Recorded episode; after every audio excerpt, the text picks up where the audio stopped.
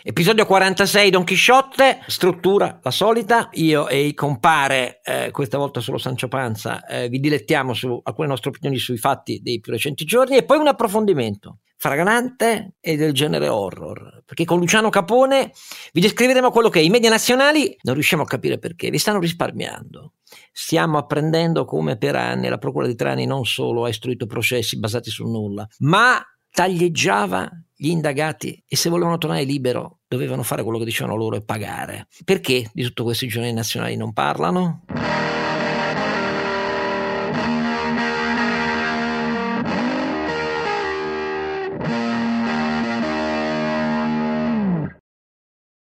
Allora, la mia voce l'avete riconosciuta, Don Chisciotto Scargennino e, e il fidatissimo Sancio. Ciao caro Oscar e ciao a tutti gli ascoltatori. Come sempre, dove ci trovano? Ci trovano su donchisciottepodcast.it, che è il nostro sito in cui trovate i link per iscrivervi gratuitamente alle piattaforme di podcast, quindi Apple Podcast, Google Podcast, Spreaker, poi adesso c'è anche Amazon, Spotify, eccetera, eccetera. E lì trovate anche l'altro il tuo podcast per sentire il mio podcast se ne avete voglia, quello sulle imprese. Quello sulle imprese, infatti. E qualche editoriale quando riesco a scriverlo. Detto tutto questo, allora, comincia tu.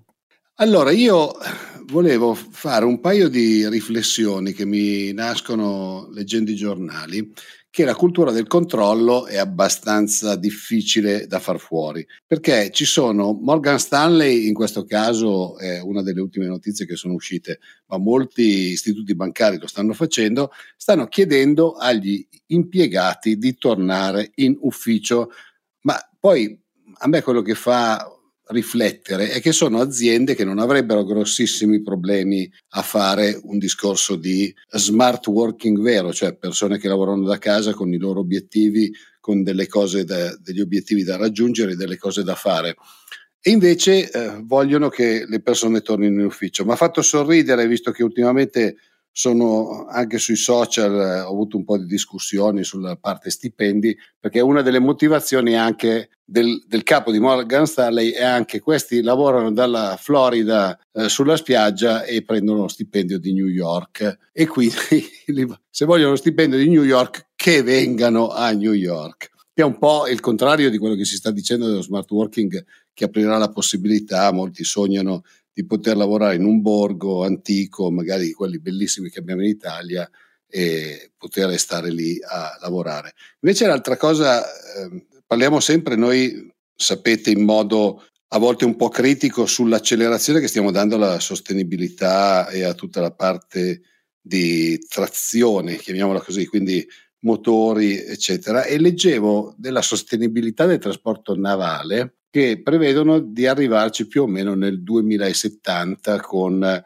un mix di ammoniaca, elettrico, idrogeno, ancora un po' di petrolio e, varie, e vari modi di trazione. Quello che mi chiedo è chi pagherà tutti quegli investimenti e se tutte queste cose qua non porteranno poi alla fine a un cambiamento globale di quella che è la supply chain internazionale, perché tutte queste cose saranno cose che influiscono moltissimo, secondo me, proprio sulle supply chain e sul modo di fare impresa degli prossimi anni. Sarà una bella sfida, la vediamo. Come rimane una bella sfida quella degli aerei che sorpassano, che continuano a passare sopra Taipei, però insomma siamo quattro gatti che siamo interessati al, al, a quello che succede nel mondo dal punto di vista militare, quindi so che Oscar è molto più appassionato di me, però vedo che in Italia non se ne parla mai da nessuna parte, vedremo. Speriamo che abbiano ragione quelli che non ne parlano, Oscar. Ma secondo me bisognerebbe parlarne, insomma, eh, perché la Cina e la Russia c'è stato qualche giorno fa un avvicinamento molto energico da parte di un Sukhoi 30 russo sui nostri F-35 che fanno parte del dispositivo di rischieramento a sostegno della tutela dello spazio aereo dei paesi baltici, perché sai che la NATO da anni è impegnata in questo, perché le loro aeronautiche non ce la fanno eh, alla luce dell'intensissima attività che i russi fanno per puntare e saggiare la risposta di quel versante eh, nord eh, della Nato c'erano delle immagini su cui io spererei che molti italiani abbiano riflettuto, ma in realtà i media l'hanno fatto, non l'hanno neanche fatto vedere, ecco, che, che cosa succede nei cieli. Detto tutto questo, qualche mia osservazione, intanto non mi piace, e non ho visto commenti su questo,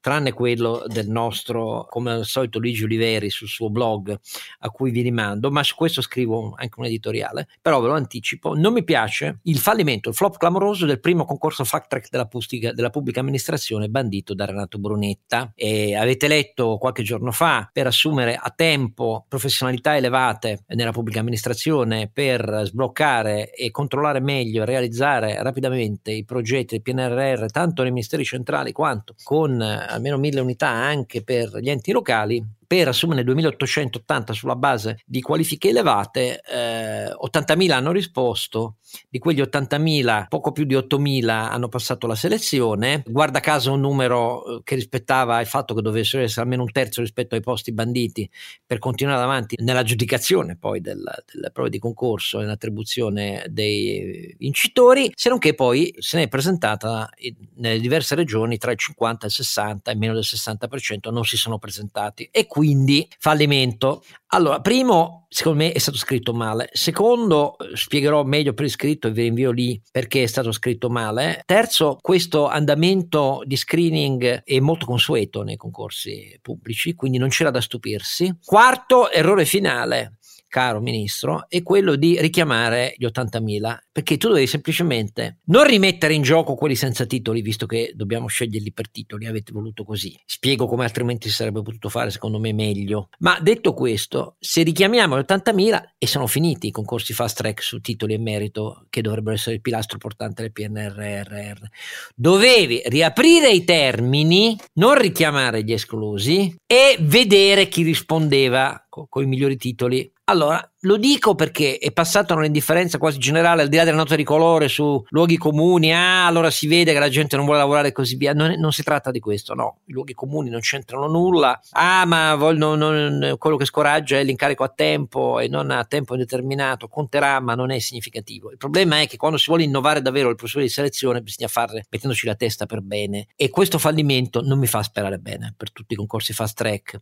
che Renato Brunetta vuole fare per decine e decine e decine e decine decine di migliaia migliaia di nuovi assunti nei prossimi tre anni. Eh, seconda osservazione, a metà tra mi piace e non mi piace, mi, piace, mi è piaciuto molto come Biden è arrivato al vertice bilaterale con Putin, con dichiarazioni al vertice NATO e al vertice con l'Unione Europea molto nette e chiare sul rischio che eh, Putin e la Cina rappresentano per le libertà e le democrazie che ha rinsaldato nell'intesa sia con l'Europa che con la NATO. Il bilaterale deludente, ha avuto toni un po' diversi, riconoscimenti reciproci, eh, Putin che aveva dato del, del killer dicendo mi hanno dato del killer all'amministrazione Biden, ma i killer ci sono solo in America, si guardano allo specchio e sono loro. Ecco, si era arrivati così e invece poi c'è stato un riconoscimento reciproco, molto diplomatico. Putin ha detto: Ah, ma no, ma Biden è uno statista serio, preparato. Salvo la dichiarazione, però, al termine del bilaterale con con Putin da parte di Biden che ha detto a Putin ho spiegato bene la, il nostro sostegno incrollabile alla sovranità ucraina. Ecco, almeno questo. Ma devo dirvi che non mi piace il fatto che diamo per fatta l'annessione a Putin della Crimea. Come abbiamo imparato nella storia, l'annessione dei Sudeti a cui l'Europa fece pippa, come si suol dire, quando la fece Hitler, queste cose dovrebbero insegnarci che non si fa altrove di fronte a potenze autoritarie, la stessa cosa nella storia. Ed invece è puntualmente quello che stiamo facendo, quindi non mi piace, eh, devo dire non mi piace, non mi piace e non mi piace. Terza e, e ultima cosa, eh, Draghi si è cavata benissimo al vertice europeo e al vertice NATO, vediamo come se la cava eh, nelle prossime settimane, quando si tratterà di vedere cosa fanno i partiti, perché sono in arrivo una nuova raffica di decreti di importanza fondamentale. Sbaglierò io, ma ho l'impressione che non metta proprio la stessa energia rispetto al suo palcoscenico vocazionale preferito, che è quello estero, perché lì gli, gli attribuiscono un peso che l'Italia non ha mai avuto, e meno male che è così. Ecco. Però le vicende italiane mi sembra che meriterebbero almeno altrettanta energia e io per il momento su alcune questioni non le vedo. Vi dirò infine e concludo, non mi piace per niente il caos assoluto in cui è caduto il piano vaccinale per effetto della nuova variante, presidenti di regione che decidono loro di nuovo a cavolo eh, se fare la cosiddetta eterologa, il secondo vaccino cambiato oppure no, no, no, non va bene per niente. Che dall'alto qualcuno, per chi ci crede, ci dia una mano, eh, perché se poi settimane fa vi parlai qui, quando nessuno ne parlava dell'aumento dei casi in Gran Bretagna, che sono molto più vaccinati di noi, se davvero anche qui poi le varianti si estendono e ci arriviamo con questo nuovo caos, che eravamo riusciti ad arrivare a 600.000 eh, vaccinati al giorno, ecco, tutti pensano che siamo fuori, forse dovremmo avere più prudenza e anche le autorità politiche, l'AIFA e queste cose dovrebbero parlare molto, molto, molto meno. E ora l'approfondimento.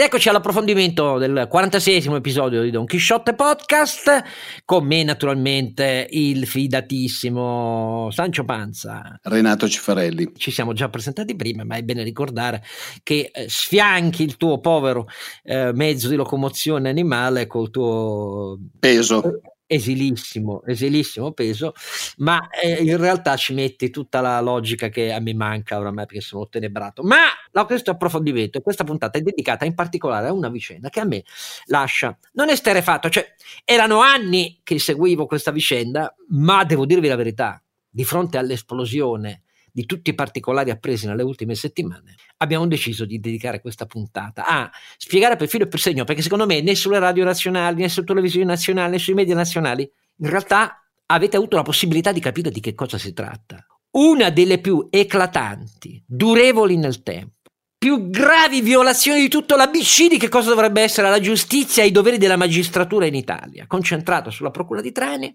su cui dopo anni in cui in quattro gatti criticavamo i suoi atti, in quattro gatti, perché più dei media, dell'associazione di consumatori andavano dietro, battevano le mani, ci trattavano come dei cretini, e adesso c'è un'altra indagine giudiziaria a potenza che rivela, ma non solo quello che vi abbiamo tentato di descrivere negli anni inascoltati, ma molto di più e molto di peggio. E c'è un protagonista di questa vicenda che ne scrive da anni della Procura di Trani, da anni e anni e anni sul foglio, che abbiamo invitato Luciano Capone, grazie di essere con noi. Grazie a voi per l'invito.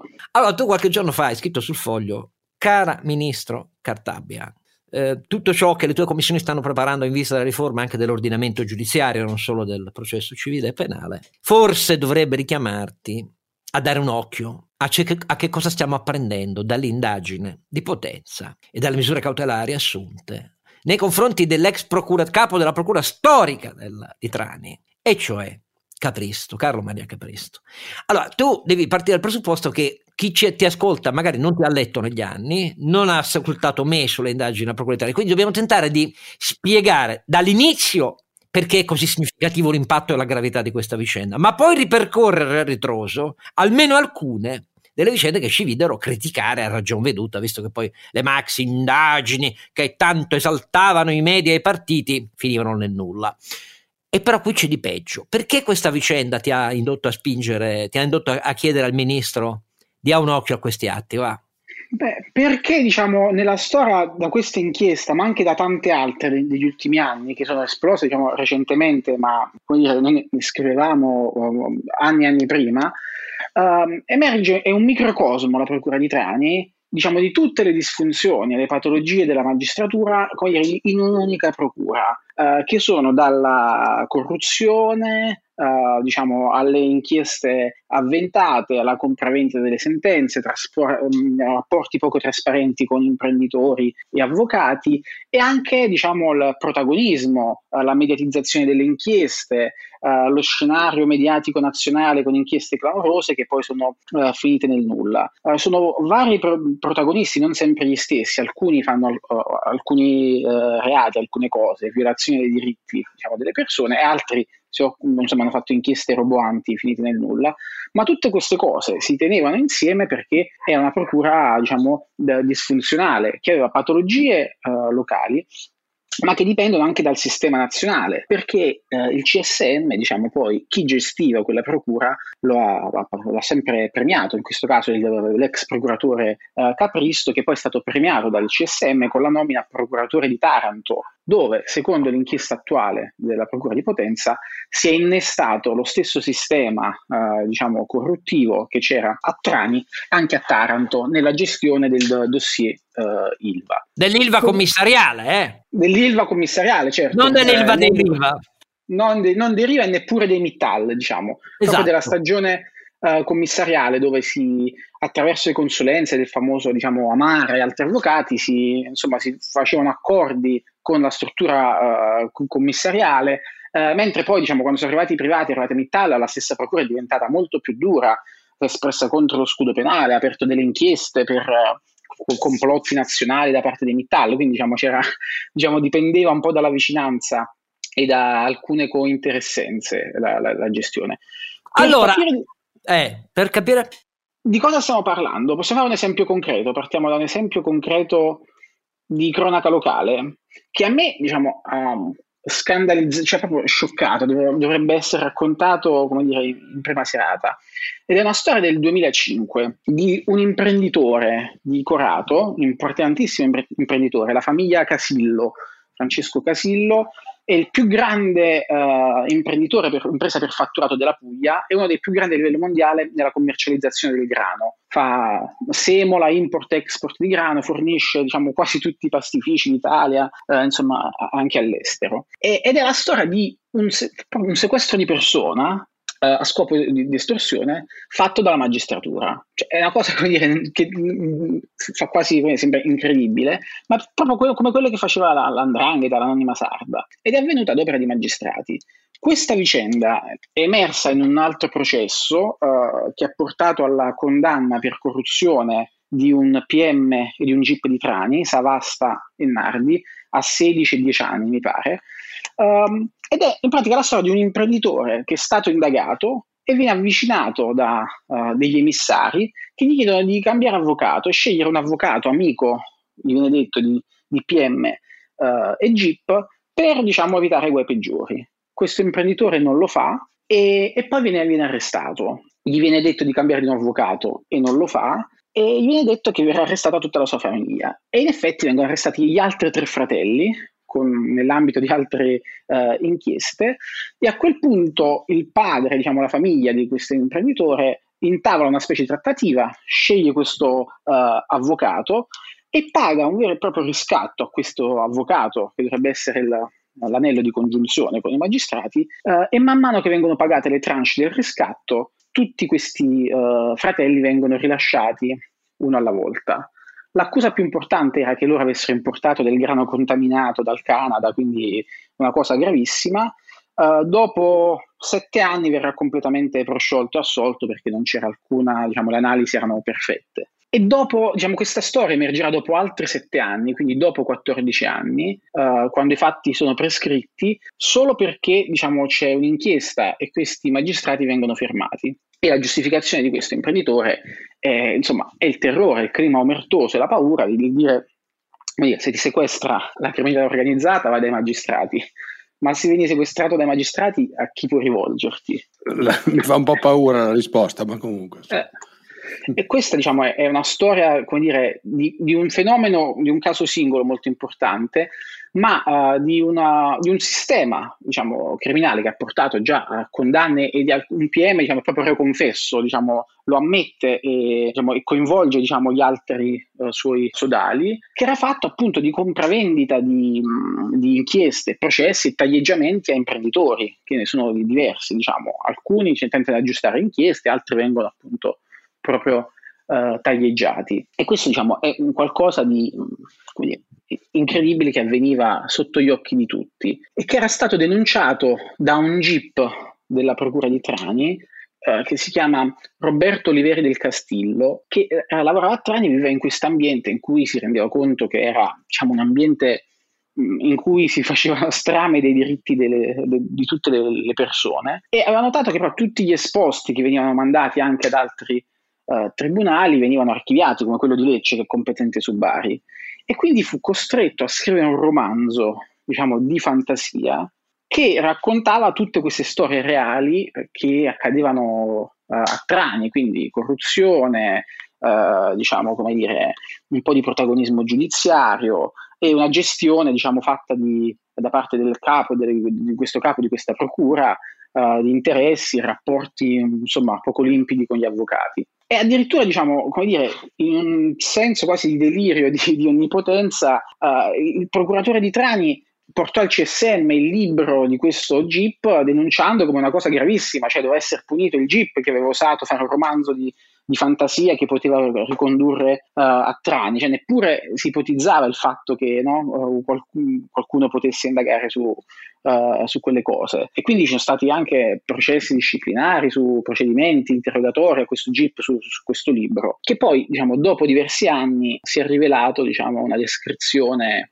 eh, reale di quello che accadeva quotidianamente. Oh, tenete, tenete, conto, aggiungo, che quando poi c'è stato nel 2019 il, il processo che ha, eh, tra virgolette, portato alla condanna eh, di Nardi e Savasta, della procura di, di Trani, in, a seguito delle vicende della famiglia Casillo, eh, la più importante impresa che faceva trading e import-export di granaglie eh, in Italia e Europa, una delle più importanti del mondo. Altri imprenditori che negli anni avevano taciuto a fronte del fatto, sto parlando della famiglia Ferri, otto del loro gruppo, questa è una vicenda che eh, eh, risale a qualche anno prima, ehm, perché Scasilo fu arrestato nel 2006, eh, le, le, vicende dell'impresa Ferri invece sono di tre anni precedenti. Otto tra componenti della famiglia del, de, di questi imprenditori e amministratori del loro gruppo furono arrestati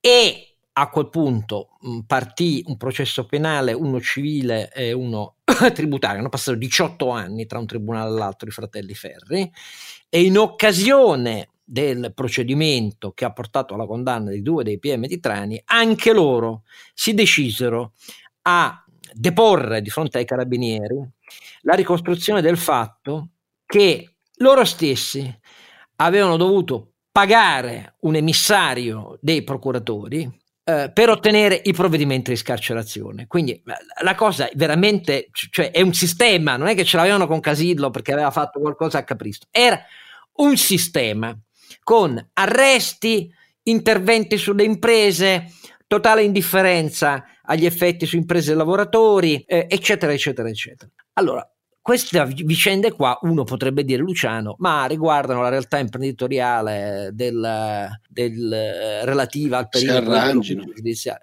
Non è così perché il Casillo fu uno scandalo nazionale che gettò eh, ovviamente le, le ombre eh, con esplosione dei giornali nazionali, ci avvelenano tutti quanti e così via per anni. Eh. Questo è stato così, è stato.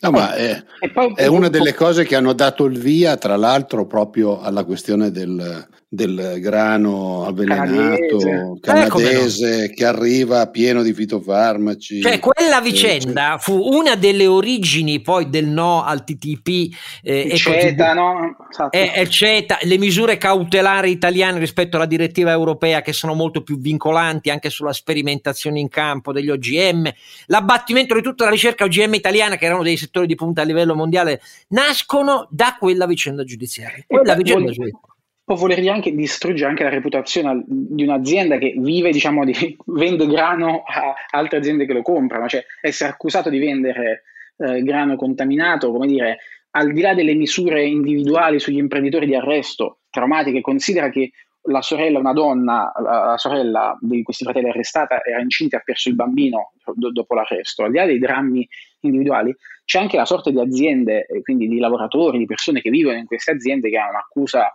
che sulla reputazione di un'impresa è, uh, insomma, devastante.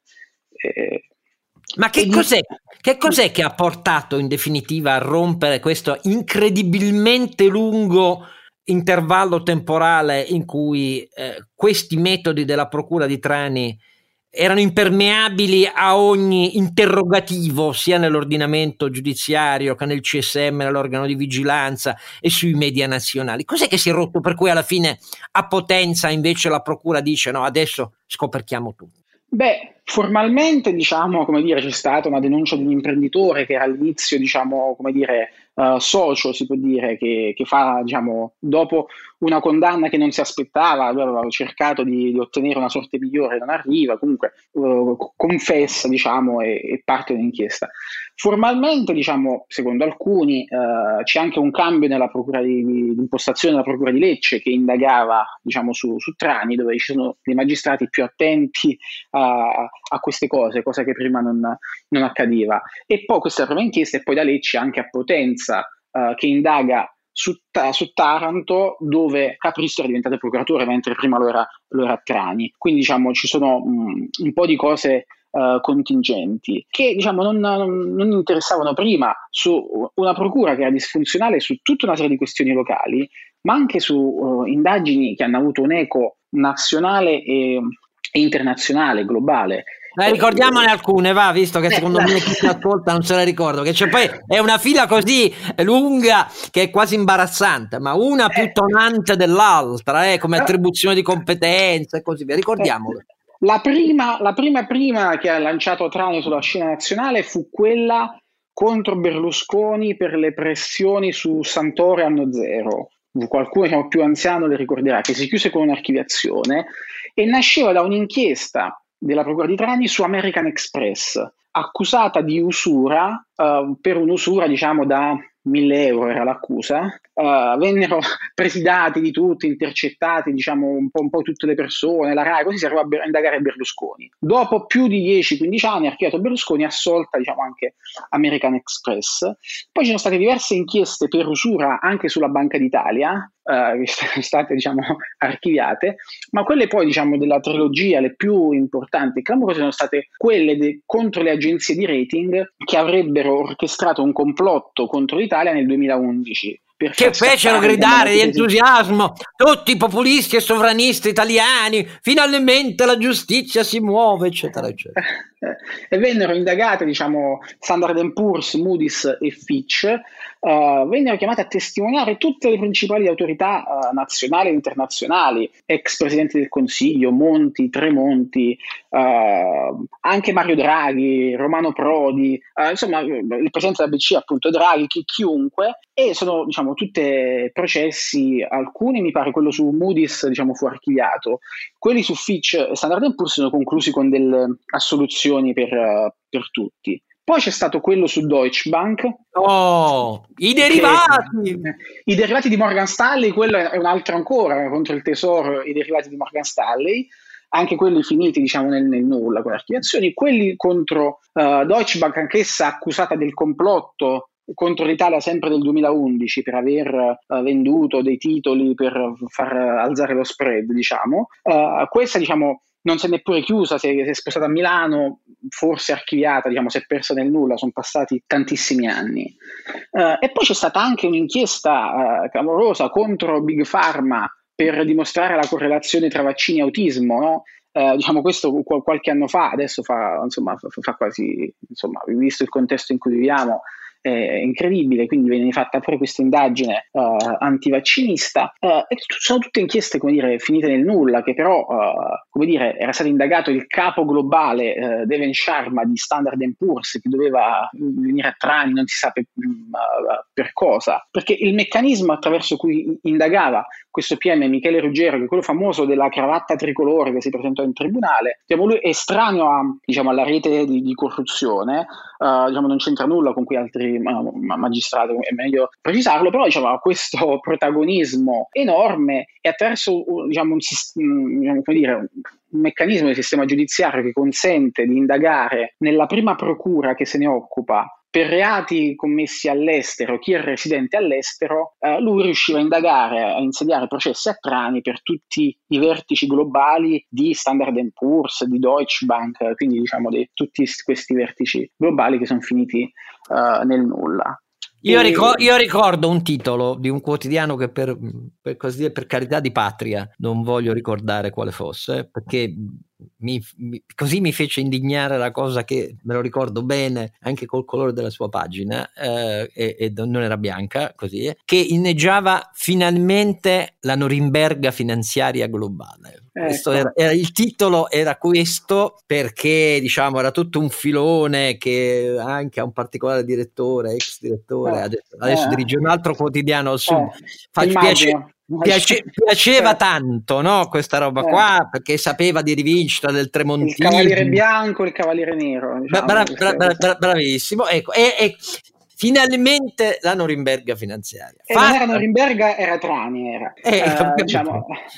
Però poi ha avuto un risvolto politico perché questo PM, ad esempio, fu uh, messo nella commissione d'inchiesta sulle banche come esperto e consulente da un'edita alleanza di Movimento 5 Stelle e Forza Italia che credevano al complotto per motivi diversi, per, per difendere Berlusconi, Forza eh, Italia, certo. contro l'euro, diciamo, la, uh, la finanza globale. Uh, contro il complotto di De Ville, di Tremonti, la, esatto, e eh, così eh. via, cioè tutta questa paccottiglia di cui gli italiani sono stati nutriti e che ha portato poi ai tanti voti dati a non chi li sperava di ottenere, cioè Berlusconi e Tremonti, ma ha portato al populismo da destra a sinistra.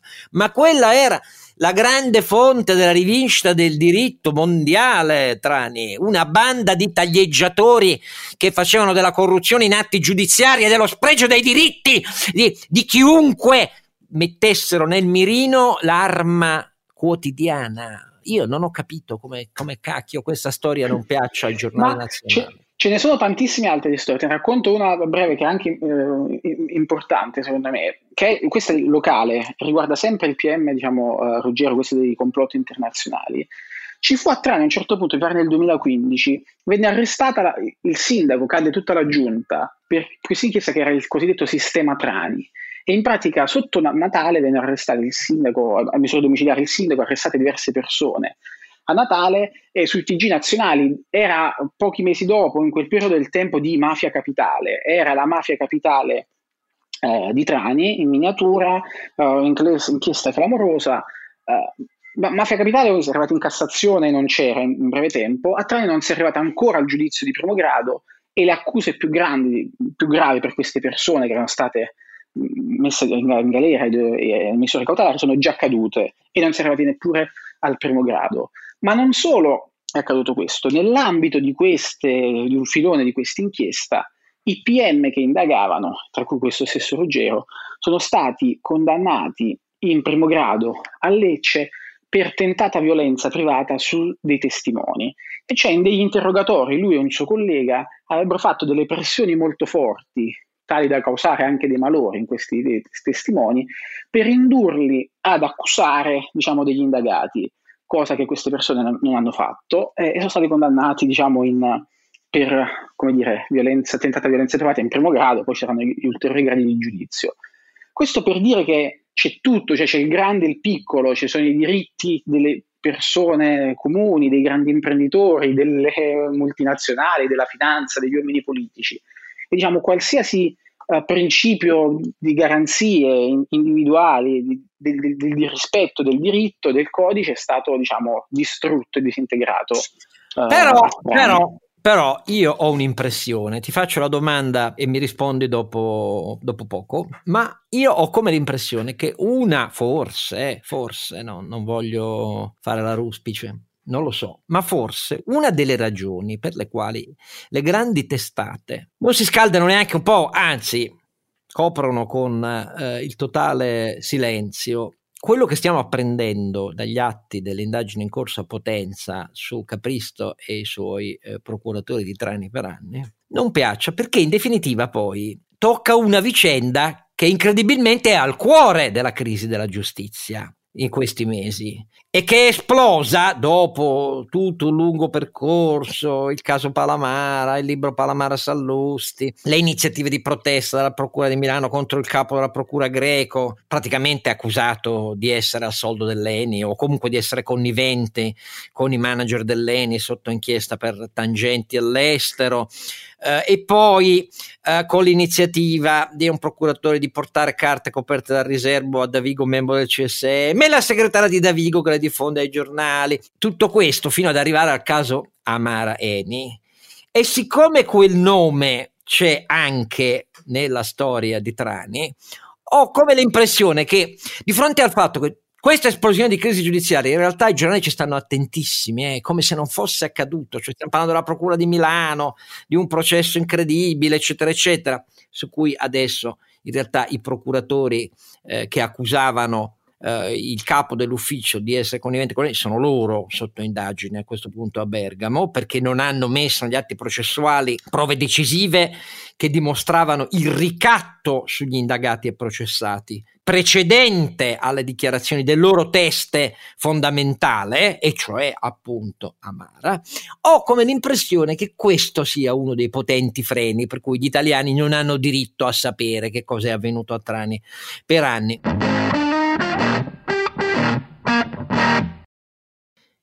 Allora, Luciano, che dici? È questa forse una delle piste per cui i grandi giornali non ti seguono nella descrizione di quello che è avvenuto a Trani?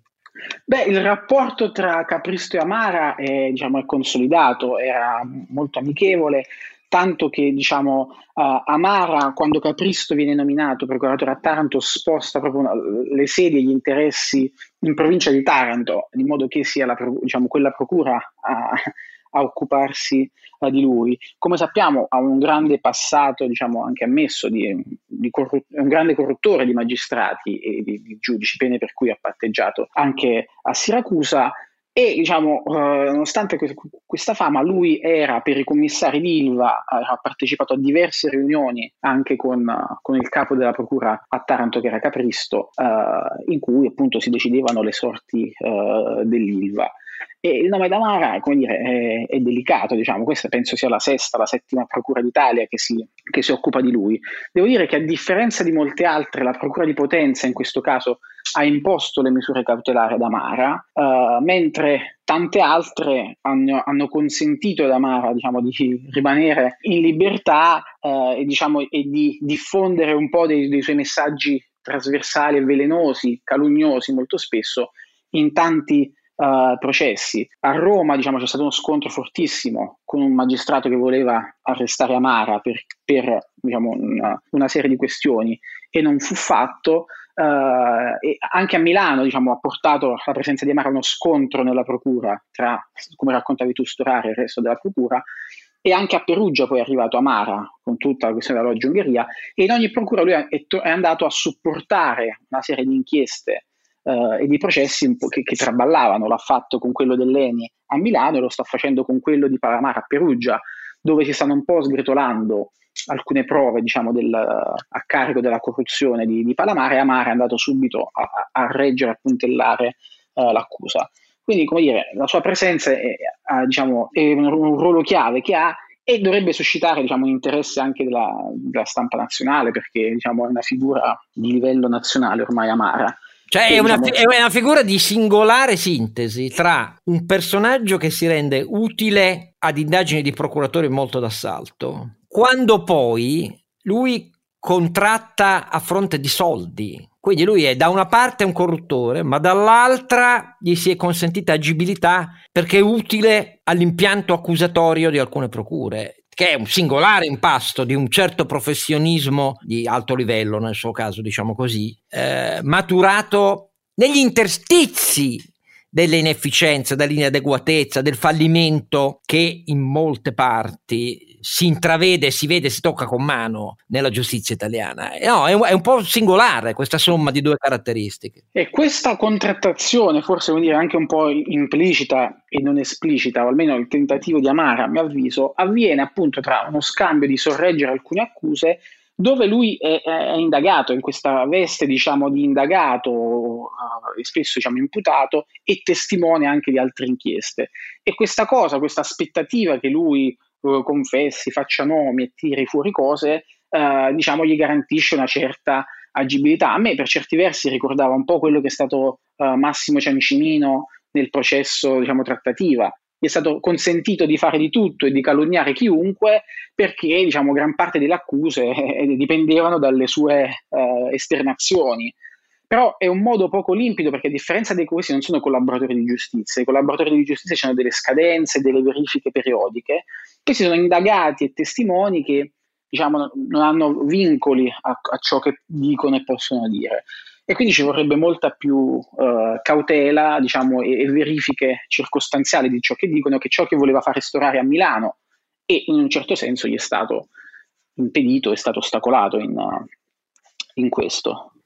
Senti un po', essertene occupato lancia in resta sempre atti e carte alla mano, no? No, non certo per pregiudizi. Di questa vicenda di Trani per oramai sono parecchi anni no? che, che, che eh, segui, sì. perché i tuoi da, articoli li, li, leggo da parecchi anni. Ti ha creato... almeno del 2014-15 forse. Esatto, ma ti ha creato problemi, cioè il sistema diciamo, che, che, che criticavi eh, ti ha portato in giudizio mai? Devo dire la verità, diciamo, le querele sono proprio qualcosa che non mi manca, però no. nonostante abbia scritto cose mh, spesso anche diciamo, forti, prima che ci fossero delle inchieste su Trani e sui suoi magistrati, non è mai arrivata neppure una, una denuncia o, o, qualcosa, una querela, quindi questo, questo no, diciamo, non è... Uh, si non sa è, mai che qualcuno indaghi, dai Luciano. Eh, sì.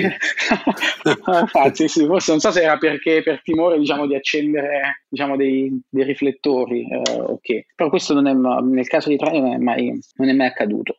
C'era un'altra cosa che volevo dirti che è interessante diciamo, nella storia, perché poi spesso le cose sono uh, collegate e perciò dico non è solo un fatto locale quello dei Trani, ma di come viene selezionata diciamo, dal CSM le nomine e gli incarichi, no? e come vanno avanti le carriere nel gioco di correnti, è che uh, Capristo, che è diventato capo della Procura di Trani, poi a Taranto, adesso diciamo plurindagato in una serie di inchieste, è diventato famosissimo negli anni 90, a metà anni 90, quando era a Bari, per un'inchiesta che forse ricorderai che era l'incendio del teatro Petruzzelli. E, e come no?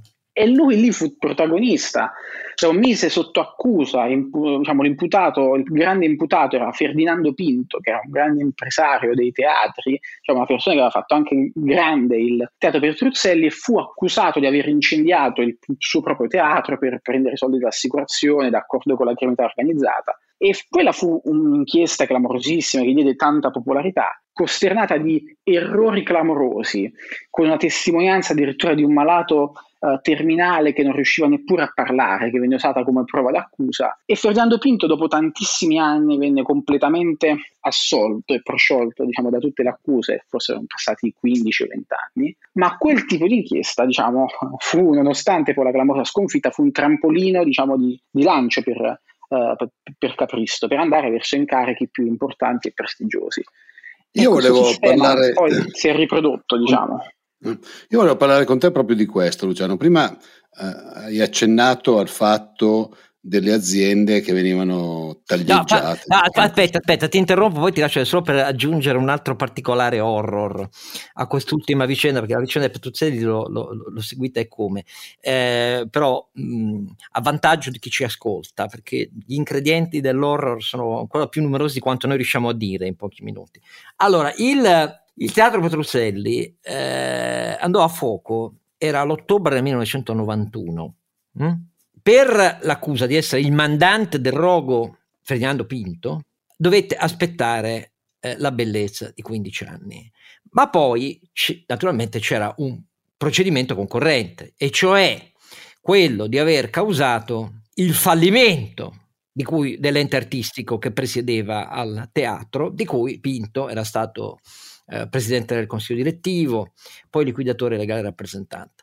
Oh, pensate che per essere prosciolto da quest'altra eh, accusa, eh, Pinto, per essere prosciolto in via definitiva, non ci è riuscito. Perché eh, dopo 16 anni il reato di cui era imputato è andato in prescrizione e quindi lui ha avuto un procedimento ma per prescrizione e i PM continuano a dire naturalmente tutte le volte che c'è una prescrizione dopo 16 anni che la colpa eh, che il, il, procedimento per prescrizione non significava affatto che lui era innocente, innocente. Ecco, per, per, dire come tutte queste storie sono un tale aggregato che grida vendetta nell'alto dei cieli che così è però pare che eh, tutto questo sia ordinaria amministrazione scusami Renato perché questo particolare l'ho voluto aggiungere eh, perché sì, sì. È, è, un altro allora, horror non c'è. Ho, ho come esatto. l'impressione che Vai, che ti ho interrotto.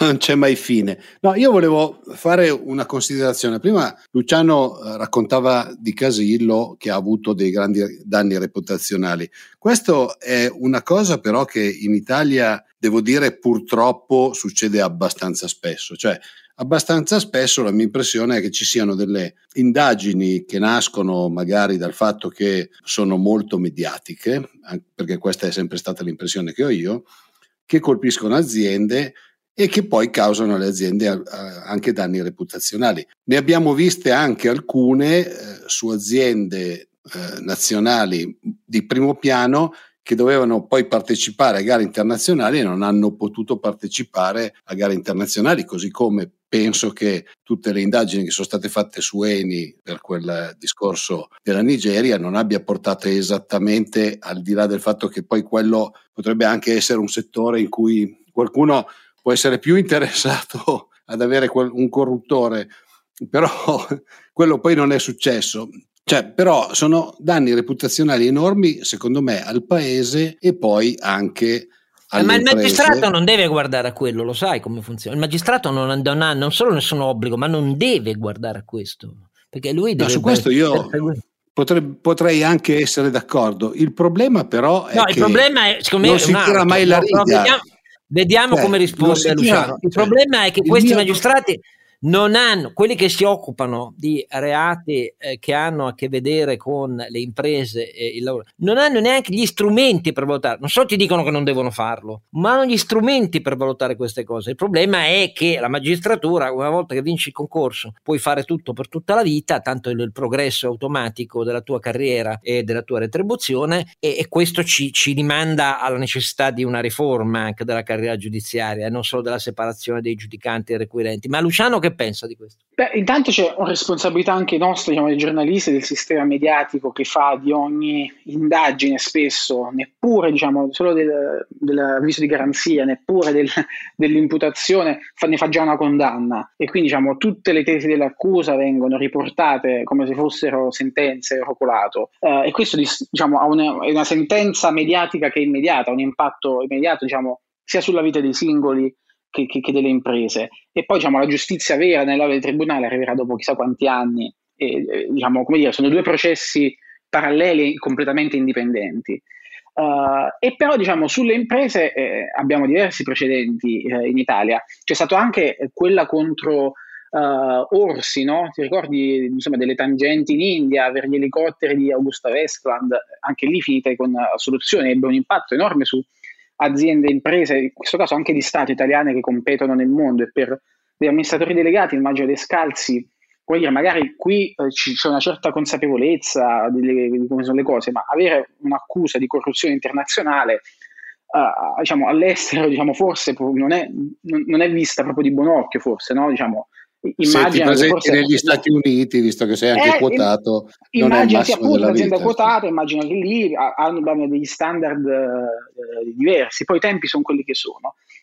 Ma la cosa più grave, e in questo la sentenza uh, di assoluzione completa nei confronti dell'ENI da parte del Tribunale di Milano, è diciamo come dire, sarebbe da leggere perché al di là dei, dei reati che, di cui sono accusati adesso i PM che hanno condotto l'inchiesta, che non, insomma è una questione giudiziaria, si appurerà se il loro comportamento è stato un reato o meno, ma i giudici eh, descrivono una scorrettezza enorme, diciamo, non so se sia un reato o meno, ma che è stata quella di aver, diciamo, de- deliberatamente eh, omesso delle prove importantissime a discarico della difesa, che vengono descritte come delle prove di eccezionale importanza fondamentali che avrebbero demolito la credibilità degli accusatori dell'ENI. Eh, e, i PM questo non l'hanno fatto, nonostante ci fosse anche un PM in procura, adesso lo sappiamo che sperare, che dicevano guardate non possiamo fidarci di questo Amara, di questa Armanna, ci sono qui dei video e delle prove che li smentiscono. Quindi diciamo c'è, anche, uh, c'è stato anche un tentativo di delegittimare i giudici, valorizzando delle dichiarazioni di Amara che sostenevano che il giudice che doveva giudicare era stato agganciato agli avvocati dell'ENI, una cosa falsa e calunnosa. La procura l'ha portata avanti, quindi c'è stato anche un tentativo di eh, delegittimare diciamo, una scorrettezza nel ruolo sia del giudice che della difesa, che è un intervento proprio sulla meccanica del processo, come dire, quasi un cambiare le regole del gioco, che non lascia molta tranquillità, diciamo, no, a chi viene chiamato in un giudizio no, e si trova una persona che fa le accuse e, e, sapere che ha dei comportamenti non proprio limpidi, perché il PM ha anche il dovere di trovare prove a discarico diciamo, dell'imputato o a favore che possano scagionarlo. Sapere che le ha trovate nascoste diciamo, è, è, qualcosa di abbastanza grave, al di là se sia dire, un reato eh, o meno. Però io una cosa che non capisco, Luciano, è questa. Allora, in quasi tutti i settori, diciamo,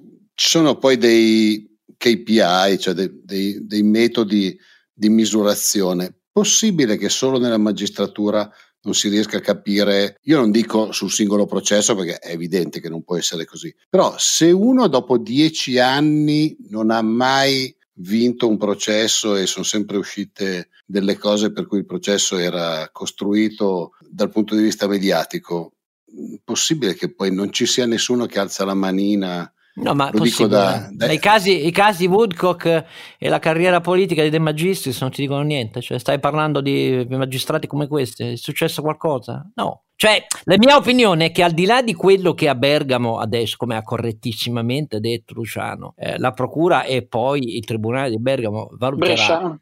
Però al di là di questo, io sogno, ma morirò senza che il mio sogno sia esaudito, sogno un'ipotesi nella quale se emerge che è un PM che è tenuto ordinamentalmente dalle leggi italiane e dal codice a produrre nel fascicolo eh, processuale sia le prove d'accusa sia quella di scambio, non lo fa.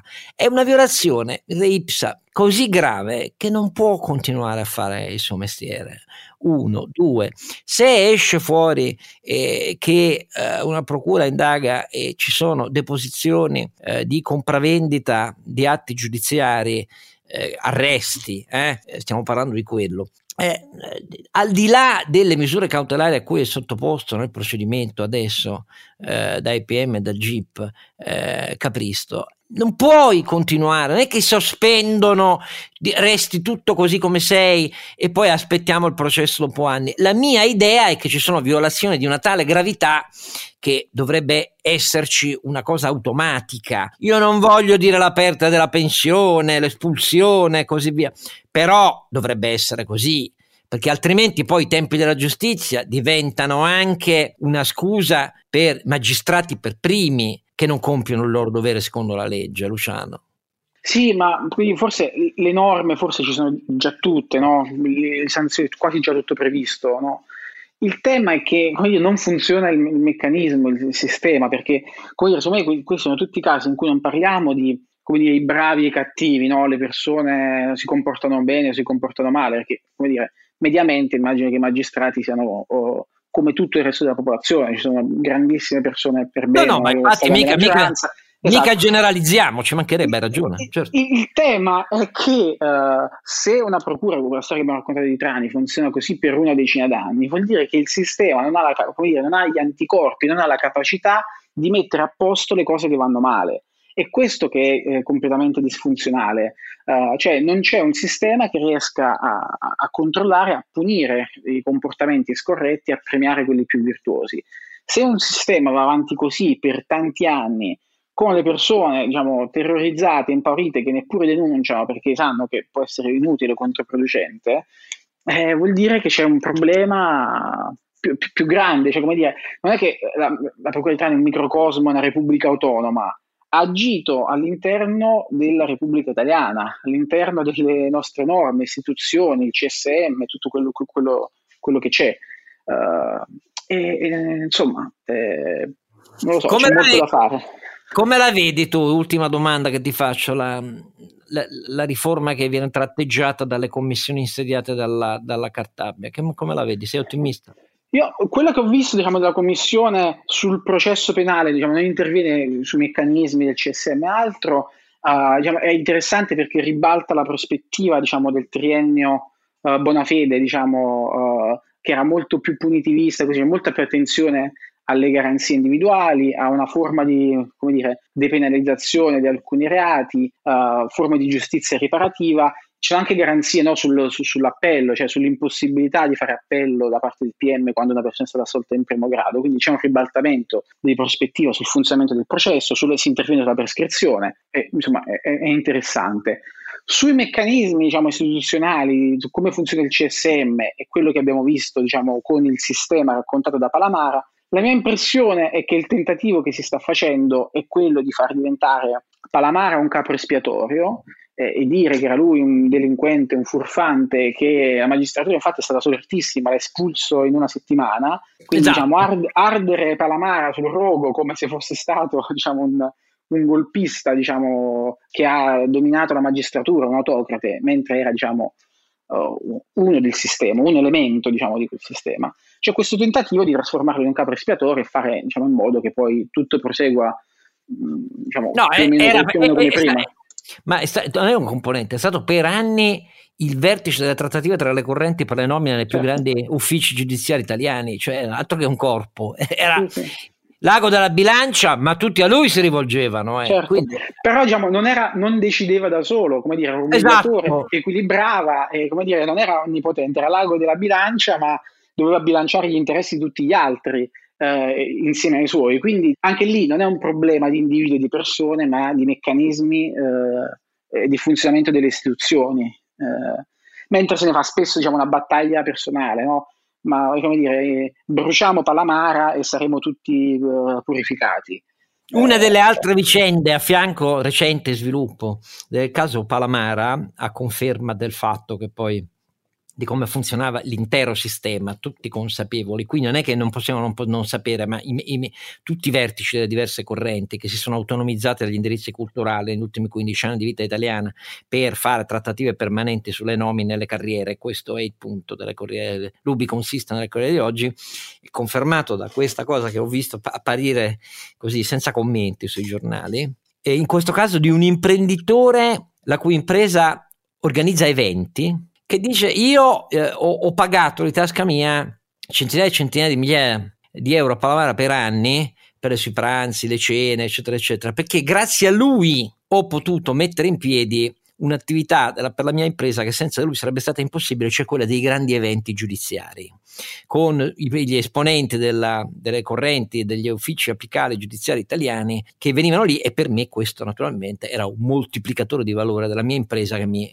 ritornava sui soldi. E quando si arriva a questo è un po' difficile dire che Palamara fosse eh, un marziano corrotto, corruttore e gli altri non ne sapessero nulla perché c'erano pure quelli che lo finanziavano per avere un ritorno ritorno mediatico da questa roba certo. qua, di comunicazione. Ma è elementare da un punto di vista istituzionale, il sistema lì eh, delle correnti è proporzionale, no? quindi un po' come la Prima Repubblica è un sistema consociativo e quindi un po' come si facevano le leggi di bilancio, bisognava accontentare tutti i partiti, e lì bisogna accontentare tutte le correnti spartendosi le nomine. Quindi diciamo è evidente che il, il meccanismo non potesse essere solo Palamara a decidere per tutti. Eh, diciamo questo è quello che si vuole fare eh, passare. Credere, esatto. Eh. Va bene, comunque su queste note di così spinto ottimismo a cui abbiamo ispirato l'intera puntata, che però è il realismo se vogliamo vedere le cose come stanno, se poi pensate che sia lesione delle istituzioni italiane o generalizzazione, sbagliate.